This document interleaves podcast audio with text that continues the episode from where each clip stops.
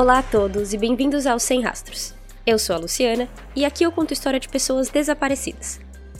Continuando com o tema de novembro, que envolve fugitivos e aniquiladores de família, temos um caso que ficou bem famoso por causa do programa Mistério Sem Solução, que foi relançado pelo Netflix em 2020.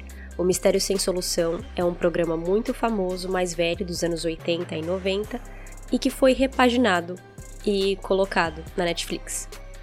Essa é a história contada na primeira temporada, no terceiro episódio, e é sobre um caso francês.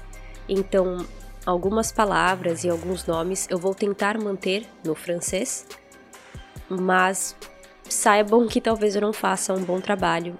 Espero que sim. Quero apenas avisar para que vocês entendam as limitações. Eu não falo francês. Se vocês puderem ouvir esse episódio pela Aurelo, eu fico muito agradecido. A Aurelo é uma plataforma brasileira e é a única que paga por play, que nem o YouTube paga por visualização. Se em uma família de seis membros, cinco aparecem mortos e um desaparece, é bem provável que essa uma pessoa desaparecida seja o suspeito principal pela morte dos outros cinco. Bem-vindos ao Sem Rastros. Hoje eu conto a história de Xavier Dupont Ligonnès.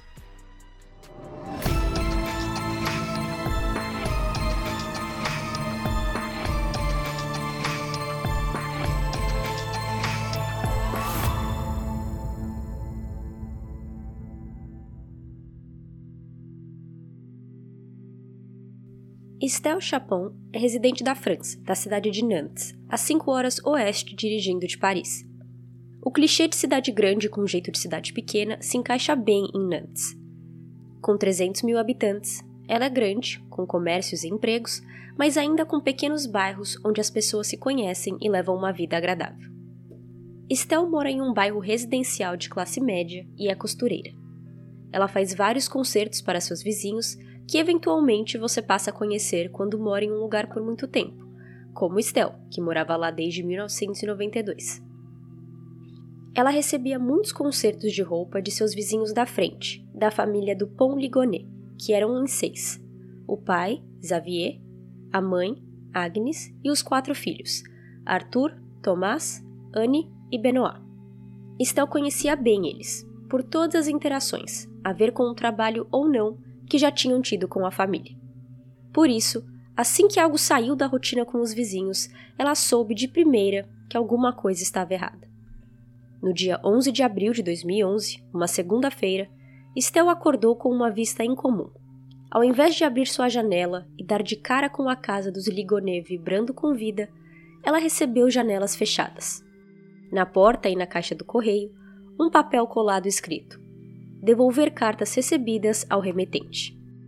A família às vezes saía de férias e deixava as janelas abertas, e agora elas estavam totalmente fechadas, sem chances de ver o que acontecia dentro.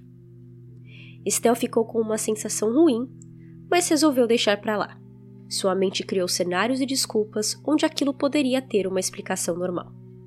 Terça-feira, 12 de abril, ela abre suas janelas e a mesma coisa. As janelas dos vizinhos continuavam fechadas, sem sinal de vida dentro. Quarta-feira, 13 de abril, a história se repete. Sem conseguir mais pensar em uma explicação para o que estava vendo, Estel ligou para a polícia. A polícia foi até a casa de número 55 e bateu na porta.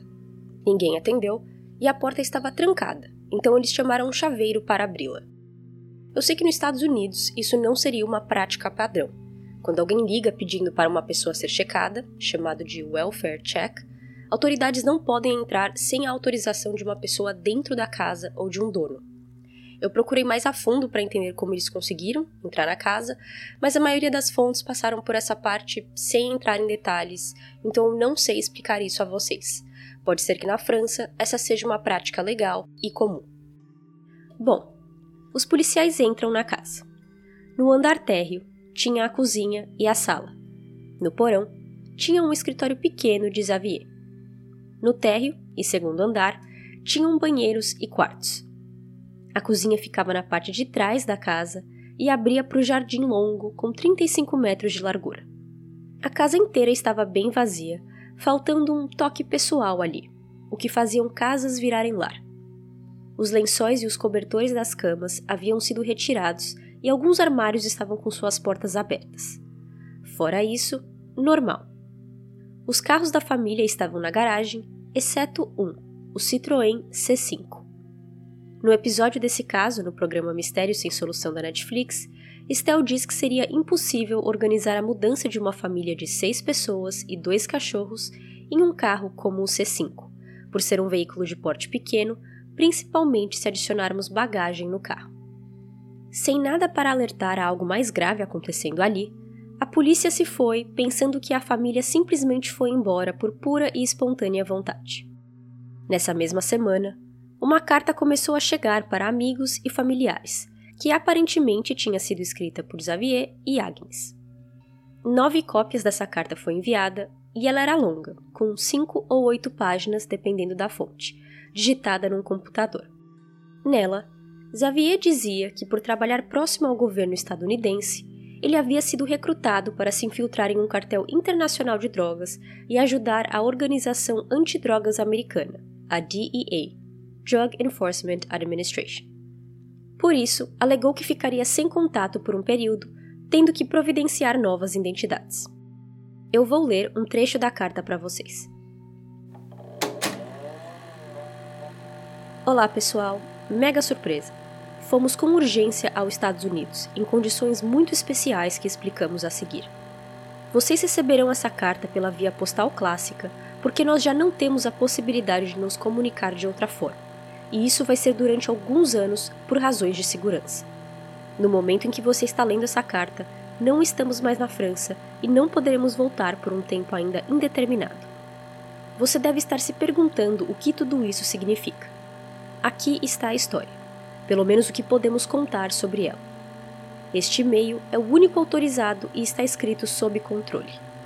Quando criamos nossa empresa em Miami em 2003, a pessoa que nos ajudou a criá-la nos colocou em contato com a DEA, que procurava um francês que pudesse se infiltrar no meio de discotecas francesas para coletar informações sobre redes de tráfico de drogas e lavagem de dinheiro, sem chamar atenção. Depois de ter feito o teste, concordei em trabalhar incógnito para a DEA, com a obrigação de guardar segredo. Foi por isso que voltamos a morar na França em vez de nos instalarmos em Miami e não por vagas razões de vacinas supostamente perigosas para as crianças.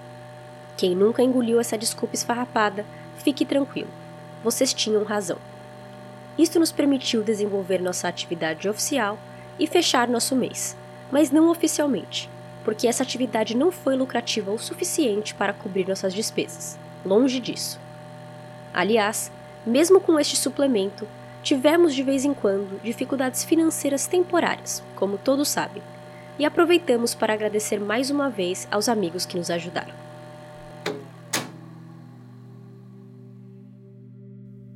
O próprio Xavier estava admitindo estar se escondendo por trabalhar em algo secreto e perigoso, o que não é normal em casos assim. Pessoas que trabalham infiltrado ou precisam entrar no programa de proteção a testemunhas não podem falar para a família o que está acontecendo, mesmo que eles queiram muito. Na grande maioria, eles simplesmente desaparecem e são realocados com uma nova identidade. Em uma reportagem da CNN com o criador do programa de proteção à testemunha nos Estados Unidos, um homem chamado Gerald Schur, ele fala um pouco sobre o programa, mas pouco porque a intenção é justamente que se tenha pouca informação sobre esse braço do governo. Gerald fala que uma testemunha não tem que lidar apenas com deixar sua família para trás. A esposa ou o marido tem que deixar a família deles para trás. Os filhos têm que deixar os avós e amigos para trás. Ninguém pode se falar ou se ver. Mas o que levam eles a fazerem isso é o pensamento de que, se voltarem, eles serão assassinados. Com esse depoimento, a história de Xavier fica mais bizarra e suspeita. A família de Agnes entregou a carta ao promotor de justiça de Nantes, alegando que as coisas ali ditas não faziam sentido. Agnes não se deslocaria desta forma sem ao menos dar um telefonema. No dia 15 de abril, a polícia fez uma segunda visita na residência para uma perícia mais minuciosa. Desta vez, eles notaram que não haviam fotos nos portas-retratos nos cômodos da casa. Mais uma vez também, a polícia vai embora sem respostas. eles viriam a fazer mais quatro visitas à casa dos Dupont-Ligonnès até finalmente algo ser encontrado. No dia 21 de abril, uma sexta visita foi feita à casa e o quintal foi inspecionado com mais afinco. Existe um vão em uma certa parte da varanda onde o chão é de terra. Eu não sei explicar muito bem, mas é como se fosse um pequeno túnel onde tem que se agachar e engatinhar para entrar nessa área. No Instagram e website tem fotos melhores para mostrar como era o local. Arroba Sem Rastros Podcast. Ao agachar e começar a mexer na terra, o tenente da polícia achou sacos de lixos grandes fechados com fita. Ali jaziam os corpos de cinco dos seis membros da família do Pont Ligonnès. No mesmo dia que a polícia foi fazer essa busca, marcando agora 10 dias desde que Estelle viu a casa dos vizinhos fechada, o promotor de justiça de Nantes estava fazendo uma coletiva de imprensa na sede da polícia com muitos repórteres presentes, dizendo que iam começar oficialmente a procurar pela família. Mas por que a polícia estava tão determinada em encontrar essa família a ponto de fazer uma coletiva de imprensa comunicando os esforços em achá-los? Qual era a diferença deles para outras tantas pessoas que desaparecem e não recebem o mesmo tratamento? Xavier Pierre Marie Dupont de Ligonnès nasceu em Versalhes, cidade conhecida por ter várias famílias e membros da aristocracia francesa. Com o sobrenome sendo encurtado de Molin Dupont Ligonnès para Dupont Ligonnès no século XVII, seu pai era conde. Segundo a Netflix, eles tinham mosqueteiros na família, um castelo e anel com brasão. Xavier conheceu Agnes no início dos anos 80. O amigo de Xavier, entrevistado pela Netflix, diz que isso aconteceu quando ele tinha 20 anos e Agnes 16 ou 17. Mas em várias fontes mostram que o casal tinha menos que dois anos de distância entre seus aniversários, então ela teria que ter no mínimo 18 e não 16. De qualquer maneira, eles iniciaram um relacionamento que em pouco tempo terminou. Agnes era uma menina séria, conservadora e religiosa, enquanto Xavier, naquela época, ansiava por outras coisas, como viajar sem ter um compromisso firme com alguém. Ele curtiu a vida, fez o que queria, e anos depois, quando reencontrou Agnes, ela não estava sozinha. Em sua barriga, ela carregava o bebê de outro homem. Surpreendendo a todos em sua volta, isso não foi o impeditivo para Xavier e os dois voltaram a namorar e eventualmente se casaram. Quando Arthur nasceu, Xavier o tratou como seu próprio filho e lhe deu o sobrenome nobre. Não se tem informação sobre o pai biológico de Arthur e se ele era um namorado de Agnes, apenas uma ficada de uma noite, ou se ele ao menos sabia que ela estava grávida. Em Nantes, Xavier era um empresário e Agnes trabalhava em uma escola católica local. Arthur tinha 20 anos, estudava TI em uma faculdade católica em outra cidade e trabalhava como garçom em uma pizzaria.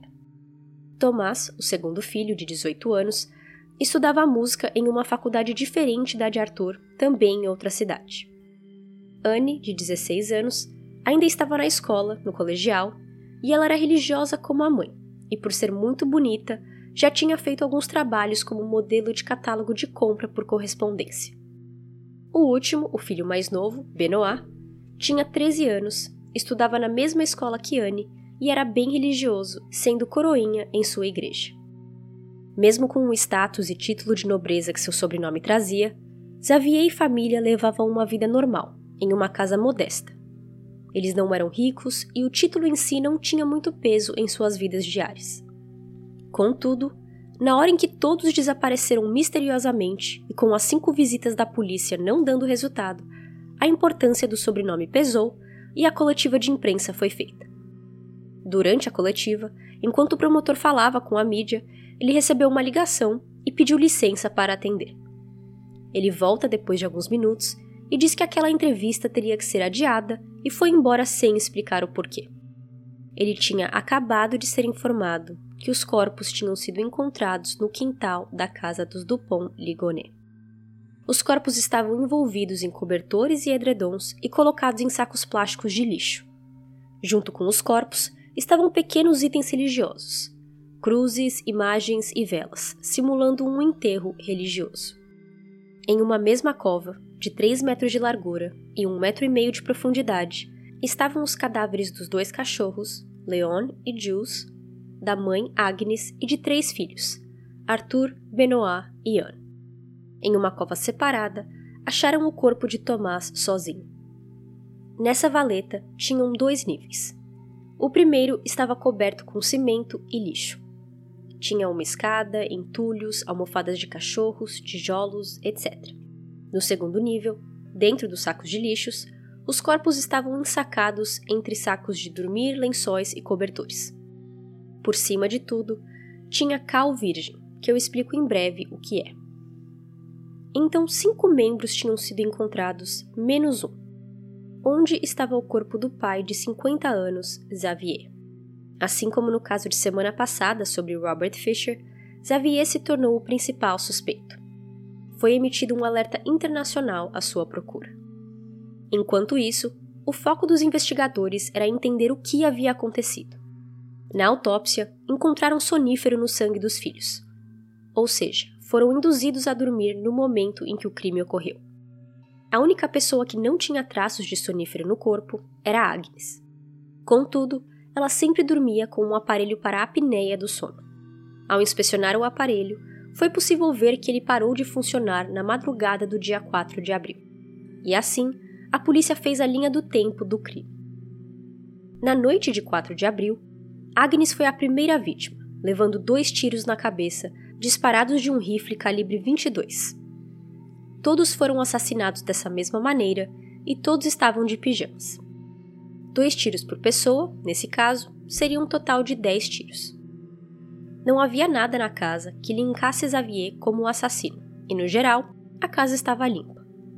Não existiam rastros de sangue em nenhum local. Familiares das vítimas foram aconselhados a não ver os corpos, e no dia 30 de abril, Agnes, Arthur, Tomás, Anne e Benoit foram cremados. Aqueles que eram próximos de Xavier não podiam acreditar que ele era o autor de um crime tão brutal e bem feito. Primeiro, porque ele costumava reclamar de dores nas costas, então amigos não viam a possibilidade dele, sozinho, se agachar e cavar um buraco grande o bastante para caber os corpos, pegar um por um, colocar dentro de sacos e enterrá-los. 2,5 metros cúbicos de terra foram movidos para a escavação e não se tem provas de que maquinário foi usado parecia ser apenas trabalho humano. Segundo, se tornou um aniquilador de família tão profissional a ponto de não deixar evidências na cena do crime e fugir sem rastros. Mas o trabalho da investigação dos detetives mostram que esse crime não foi do nada e que muito aconteceu até o fatídico dia.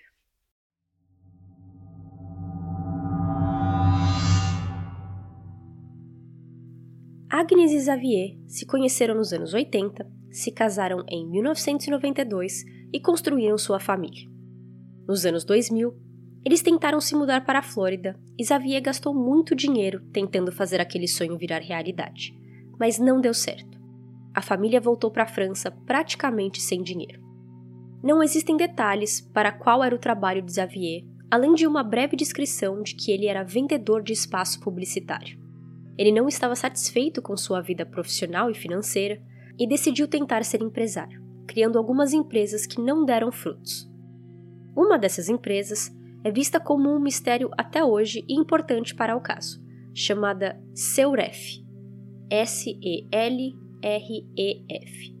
Ela foi criada em 2003, contratou seis pessoas, logo depois já as demitiu e nada mais se sabe sobre. Em fóruns públicos onde se pode obter mais informações sobre empresas, é dito que ela continha apenas o mínimo de informação requerido para poder abrir um negócio e que o seu propósito de empresa era ambíguo. Em julho de 2010, quase um ano antes dos assassinatos, Xavier enviou dois e-mails para amigos dizendo que, talvez, um dia, acidentes aconteceriam com sua família e que ele seria considerado culpado. Ele diz: eu espero que, mesmo com a investigação da polícia, minha família nunca acredite que eu intencionalmente causei esses acidentes, mesmo que a evidência seja forte. Em janeiro de 2011, o conde Dupont Ligonnès, pai de Xavier, morreu de infarto aos 79 anos. Seu apartamento precisou ser limpado e esvaziado, e Xavier se encarregou disso. Ele esperava poder herdar dinheiro do pai, já que ele não estava bem financeiramente, mas os últimos anos do conde foram sem luxo e não sobrou dinheiro algum. Ele então focou em tentar achar o anel valioso com o brasão da família no meio das coisas do pai, mas eu não acho que ele encontrou, pois eu não achei notícias sobre isso. O que fica claro é que Xavier estava passando por maus bocados no setor financeiro, com pessoas ligando para cobrar dívida, no qual ele não conseguia pagar. Sua família não sabia dos problemas financeiros graves que passavam, e o salário que Agnes recebia como assistente em uma escola católica não era o bastante para sustentar a família de seis, ou oito se considerarmos os dois cachorros. Depois de criar empresa falida atrás de falida, Xavier não sabia mais como manter a família ignorante dos problemas e nem como salvá-los. Ele sabia que não tinha mais saída. Em fevereiro, Xavier aplicou para conseguir uma licença para portar armas e, em março, ele visitou um clube de tiro quatro vezes em apenas seis dias, munido do rifle de seu pai, que ele pegou para si depois que o conde morreu em janeiro. Lá ele pratica tiro ao alvo e faz pergunta atrás de pergunta para os funcionários, a maioria sobre silenciador. Nesse mesmo período, até o começo de abril, ele comprou um silenciador, munição, sacos de lixo, cimento, uma pá, uma enxada e 40 quilos de cal, que é um químico de textura sólida, usado muito em construções, com a função de remover acidez do solo ou como pesticida na indústria de agricultura. Mas existe uma terceira função do cal que poucos sabem. Ele ajuda na decomposição rápida de corpos humanos. Ele age como ácido no corpo, tendo o efeito contrário de formol, por exemplo, que é usado em funerais para deixar corpos intactos por mais tempo. O cal também esconde o cheiro que um corpo falecido tem e mantém insetos longe. Por suas compras, é óbvio que Xavier estava planejando algo. Mas hoje sabemos que se a pá e a enxada foram compradas com a intenção de ajudá-lo a cavar os buracos, isso não aconteceu. A altura do vão do quintal era de apenas 1,20m. O tamanho das ferramentas por si só já eram maiores que isso. E ainda temos o fator de que Xavier também teve que ficar agachado enquanto cavava. Então não acredita-se que ele, por fim, usou a pá e a enxada, e sim que ele fez com as mãos. No dia 1 de abril de 2011, sexta-feira, Arthur e Tomás voltam para casa da faculdade para passar o fim de semana. No dia 3, testemunhas dizem que viram toda a família jantando em um restaurante. Um outro vizinho viu Agnes aquele dia também, e Xavier deixou uma mensagem na caixa postal da irmã. Mas já no dia 4, segunda-feira, Anne e Benoit não foram para a escola. Amigos tentaram entrar em contato com eles e não conseguiram. Nessa noite, Xavier é visto jantando apenas com seu filho Tomás em um restaurante, o segundo de quatro filhos. E a irmã de Xavier ligou e conversou com ele. Então, na noite do dia 4, pelo menos Xavier e Tomás ainda estavam vivos. Mas a polícia acredita que Agnes, Arthur, Anne e Benoit já estavam mortos. Alguns vizinhos não colaboram com essa linha do tempo, pois eles dizem que viram Agnes viva entre os dias 5 e 7 de abril mas sem câmeras de segurança ou provas mais sólidas, não é possível saber de verdade. Amigos de Tomás também dizem que o viram no dia 5 de abril pela última vez, mas outras testemunhas dizem ter visto ele e o seu pai jantando na noite do dia 4. Mesmo sem saber exatamente se Tomás morreu no dia 4 ou 5, ele foi sim o último a ser assassinado. Por motivos desconhecidos, Xavier deixou Tomás voltar para a faculdade no domingo à noite e na segunda ou terça ligou para o filho pedindo que ele voltasse para casa, pois sua mãe tinha sofrido um acidente de bicicleta e estava em coma no hospital. Thomas pegou o trem da faculdade até Nantes, onde jantou com seu pai. Voltaram para casa e não foi mais visto até seu corpo ser encontrado no dia 21 de abril. No dia seguinte ao seu assassinato, no dia 5 ou 6 de abril, uma mensagem de texto foi enviada do celular de Tomás para um amigo, dizendo que não ia voltar para a faculdade, pois ele estava se sentindo muito doente. Então, na noite do dia 4, oito tiros foram disparados em quatro membros da família, e na segunda ou terça noite, mais um tiro, todos com o seu rifle acoplado de um silenciador. A teoria do policial e de pessoas entrevistadas na Netflix é de que Xavier estava aflito sobre matar Tomás, porque biologicamente ele era o seu primeiro filho, e que ao matá-lo, sua linhagem acabava com Xavier. E não qualquer linhagem, e sim uma importante para a história francesa. Nos dias seguintes ao dia 4, vizinhos dizem ter ouvido os cães latirem sem parar por duas noites, até que ficaram totalmente em silêncio. No dia 6, a namorada de Arthur foi até a casa da família Ligonet, bateu na porta várias vezes e não ouviu nenhum barulho, nenhum latido. Pode ser que Xavier tenha deixado os cachorros vivos até depois de matar Tomás, para ele não perceber nada estranho ou fazer perguntas. Xavier é visto pela última vez em Nantes no dia 10 de abril, colocando muitas bagagens dentro de seu Citroën C5 e dirigindo. Nos dias a seguir, seus amigos e familiares começaram a receber a longa carta. Além dela, uma outra carta foi enviada à escola de Anne e Benoit, os desmatriculando de lá, dizendo que a família estava se mudando para a Austrália por razões profissionais. E junto tinha um cheque que cobria o resto da matrícula dos dois filhos pelo resto do ano.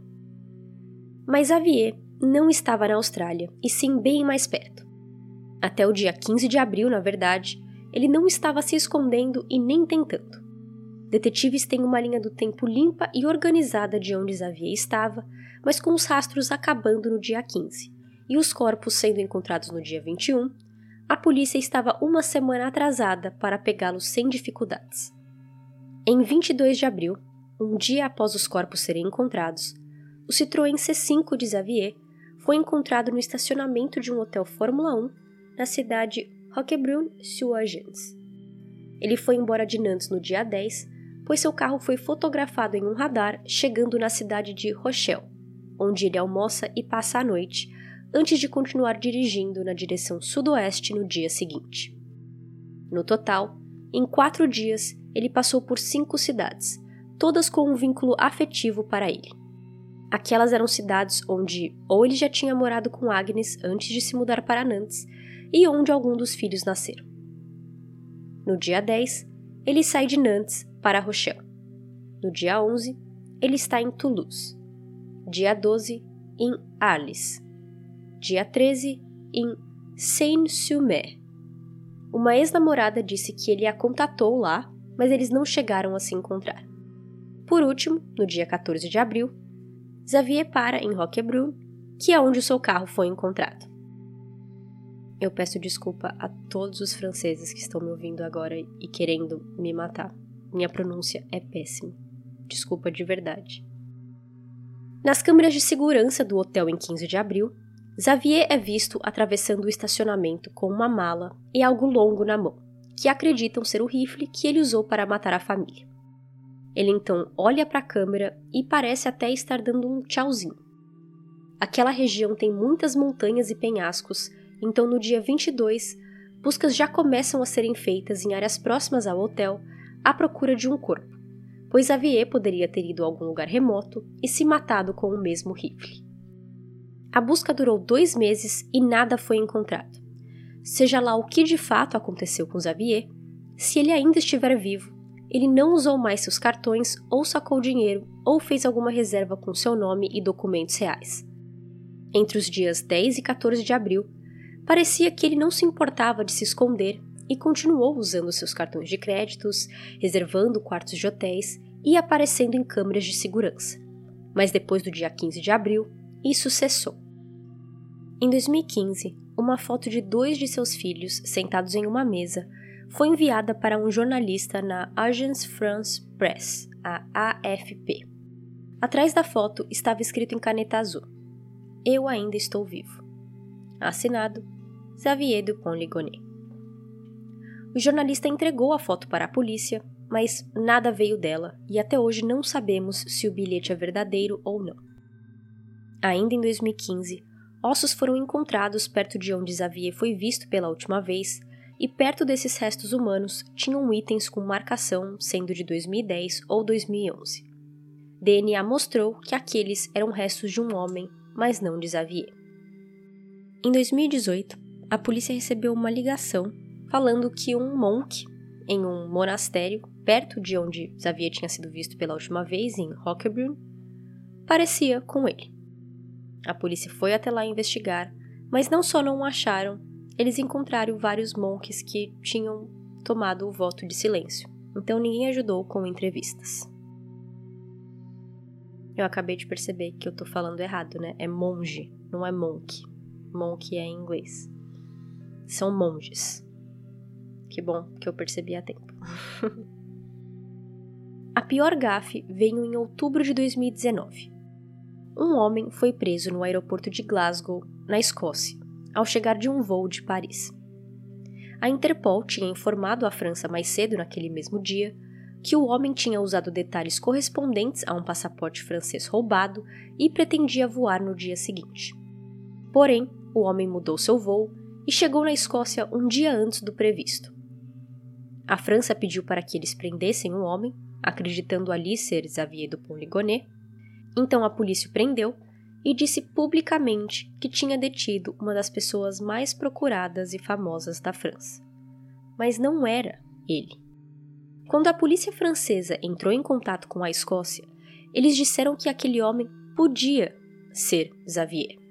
A Escócia entendeu que era. Então, antes mesmo de checar DNA, histórico e enviar as filmagens de segurança para a França examinar, eles chamaram a mídia e declararam que tinham feito esse grande feito. Eu até achei um artigo de dois anos atrás, enquanto fazia minha pesquisa, que falava: Essa semana, Xavier foi achado dando resolução a um caso aberto de quase 10 anos. Relembre seu crime. No final, o homem era um cara português de quase 70 anos que estava visitando sua esposa escocesa. A teoria de que Xavier morreu, mas seu corpo nunca foi encontrado, existe entre vários internautas e conhecedores do crime. A teoria que ele ainda vive entre nós, talvez na América do Sul, com um corte de cabelo e identidade diferente, também é bem popular. Uma terceira teoria não tão popular envolve os Estados Unidos. Além da empresa Seuref, Xavier criou uma outra empresa chamada NetSurf Concept LLC. Seu conselheiro, que o ajudou a abrir a empresa na Flórida, é um homem chamado Gerard Corona, um expatriado da França que ajudava estrangeiros a administrar procedimentos legais nos Estados Unidos. O que ele também era conhecido por fazer é ajudar clientes a abrir contas bancárias estrangeiras e cartões anônimos que davam a essas pessoas a possibilidade de sacar dinheiro em vários países sem deixar vestígios. Será que Xavier obteve a ajuda de Gerard para desaparecer? A teoria de que ele estava sendo realmente protegido pelo Programa de Proteção à Testemunha americano ou que ele trabalhava para a organização antidroga já não é acreditada por praticamente ninguém. Assim como Robert Fisher, não parece ter ninguém mais que poderia ser suspeito na morte de suas famílias. A busca por Xavier continua até hoje, e o episódio na Netflix reacendeu o interesse da internet no caso, mas não trouxe pistas relevantes. Com o caso já contado, eu posso dar minha breve opinião de que eu não tenho uma.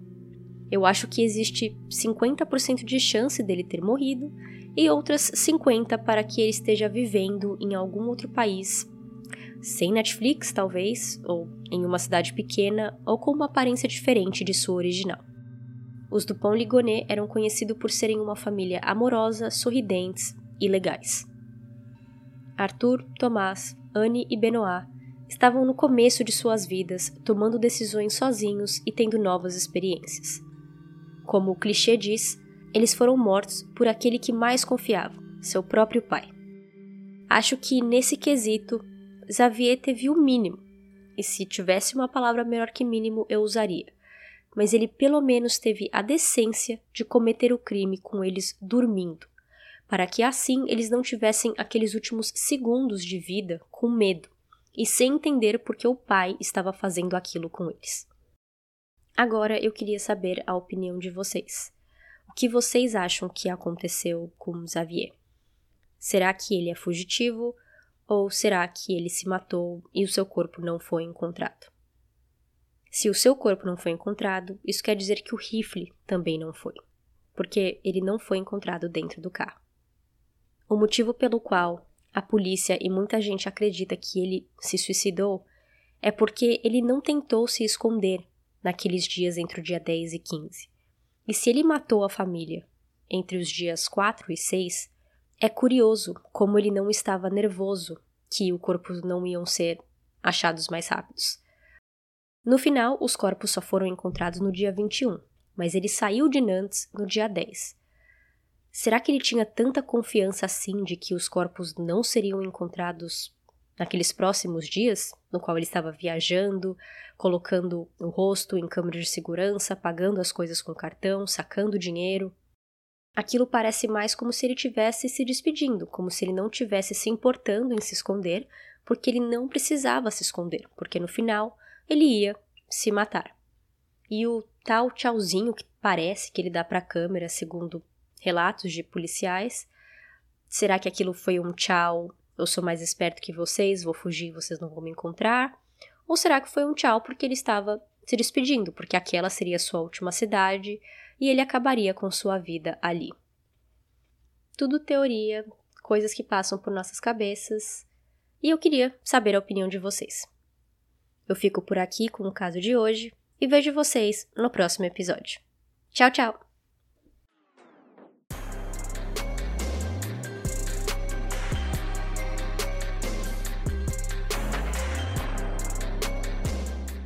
Obrigado a todos por ouvirem a esse episódio de Sem Rastros. Ele foi escrito, narrado e editado por mim, Luciana.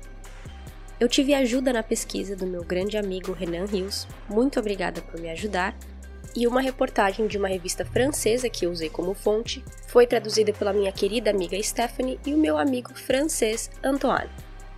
Então, agora eu vou ler um trechinho do que eu coloquei no Google Tradutor para falar obrigado para ele em francês. Vamos ver se isso vai dar certo.